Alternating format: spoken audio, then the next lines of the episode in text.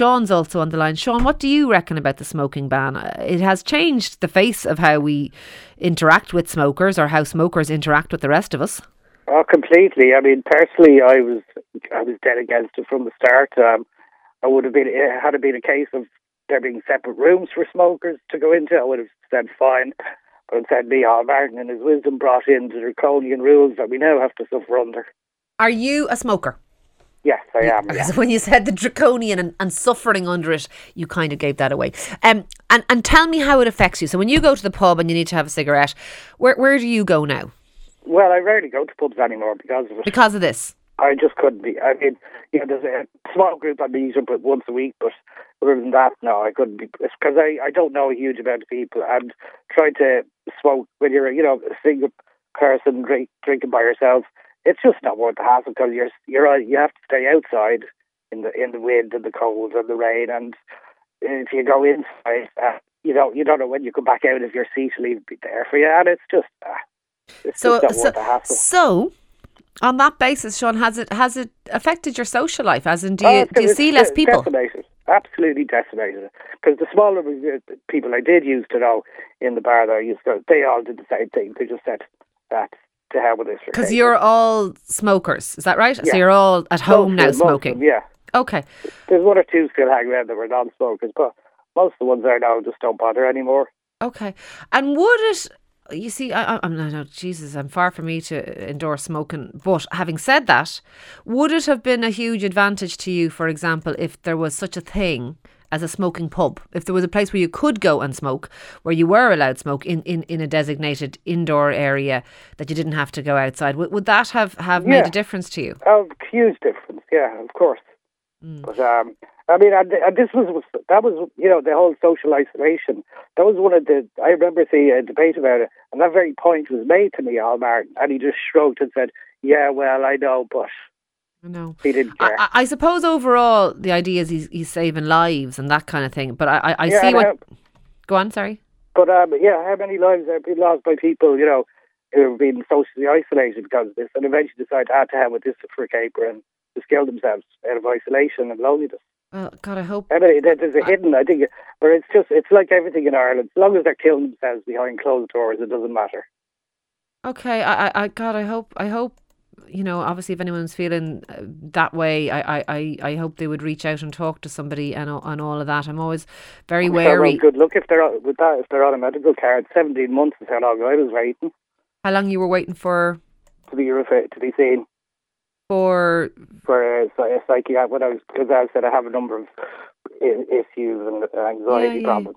Okay. Like that. 17 months I was waiting. So It's a long time. It's a long good time. luck with that as well. Yeah, say. no, I, I and I and I can see that. So so you feel, uh, and let me ask you another question: Is it a possibility, or it's just you don't see it as a possibility to stop smoking? I- Is that is that just not on your Not- radar? Not really, especially when, when drink, because I, I was, you know, the generation Yeah, you came of age, you, you smoke and drank at the same time, and it's, it's become so ingrained, and it's extremely.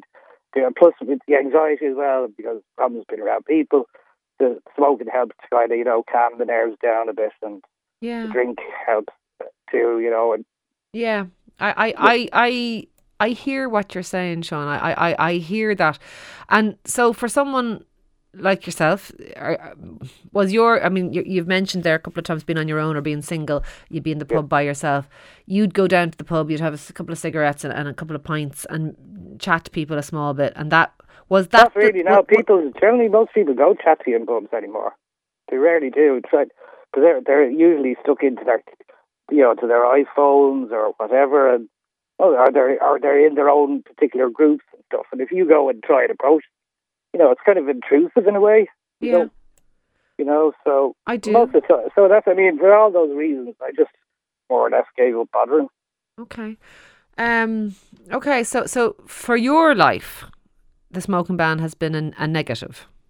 Yeah, me personally, yeah. No, I'm sure obviously for some for other people it's obviously been a positive Yeah. and but, you know, I mean all these things they were pointed out as issues at the time Yeah. and the fact of the matter is nobody cared. And do you feel now, as somebody in that position, uh, kind of forgotten about? Well completely, yeah. I mean, we were referenced. There, was- there was a, I think it was Declan Lynch had a book out called The, the Poor Alphalas. Yeah. Yeah, and, and it, but it was kind of semi-serious as well, you know. Well, I mean, it, it, it, it, it is serious. You Yeah. know, it, it, you But know. we're, we're not, we don't mind. Middle-aged single blokes like me, we don't count. Right? We have nothing to offer. We never have and we never will. So we're no great loss to society in general. They might, you know, they'll go, oh, it's terrible and all that. Ah, yeah, sure, he's by himself and all. But at the end of the day, most people don't give a toss. Can I ask you a question? How, how old are you, Sean? Um, I'll be 55 this year. That's young. That that's not an owl lad. That's that's not somebody who's all washed and up. in this society, it is, trust me. Have you have you? I don't even want to say have you because you sound like you have. You've kind of written yourself off. Oh, well! I, I had I've had enough bad experiences to, to know that. Yeah, I'm not, I'm not very trusting of people, and I've good reason to be that way over the years. You know, Yeah, bad but experiences and what have you. So yeah, but having said that, you've come on and you're you're talking about it. That must mean that somewhere deep down you you you recognise that that's unfair or that that's not right or that you can talk about it and that there are people who might listen. yeah, uh, like I said, uh, it's just it's too too far too late for me.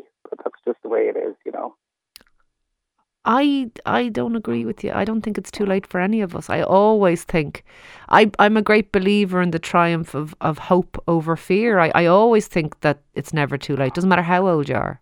Uh, well, the last time I, I tried being optimistic in terms of, you know, being with somebody, I wound up homeless. The Okay. person turned out to have uh, psychiatric problems, or controlling and so forth. Okay. So so you and, um, you have I been the homeless as well as every other thing yeah. that's Well, happened. I've learned, I learned the hard way. There's worse things than being lonely, homeless being one of them. yeah. I swore I would never, ever get myself in that position again.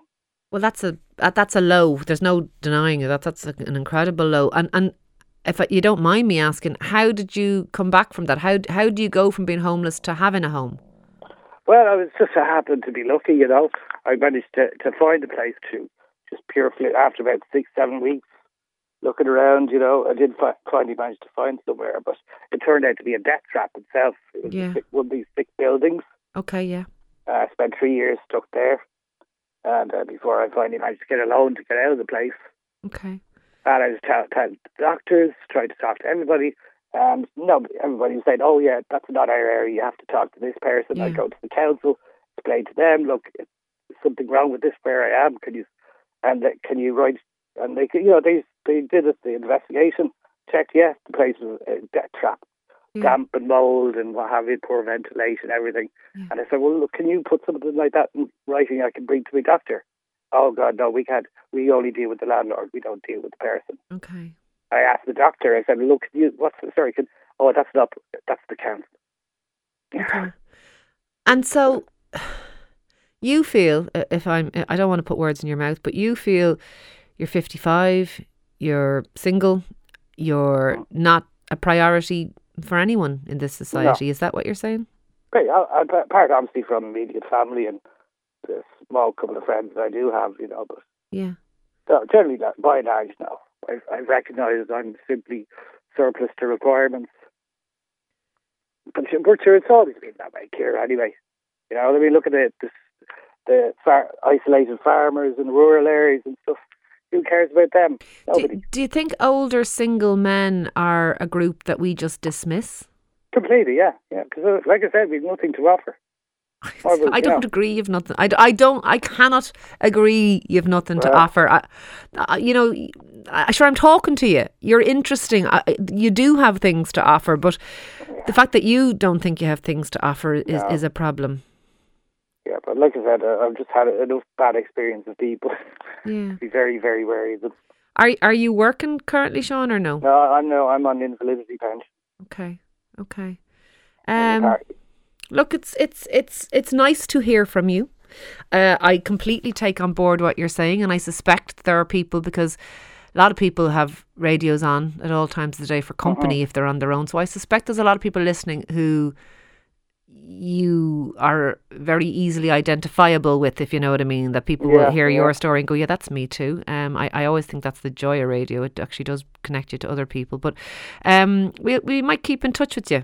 Uh, sure, yeah. and let us know how you're getting on, and and um, you mind yourself. Okay, we'll do, Gareth. Nice to talk to you, Sean. All the best to you. Take care. Take Bye. care. Okay. Uh, what do you think of that? 53106. Um, it's not the first time we've heard that said that older men, men in their 50s, men in their 60s, particularly if they're single, particularly if they're not part of a couple. I mean, people often talk about women needing to get married, but women seem to have networks that support them in a way that maybe men don't, older men, or I don't even think, do, are we really calling 55 older? We're all alive nowadays till we're about 95. Um, what do you think about that? Let me let me know what you think.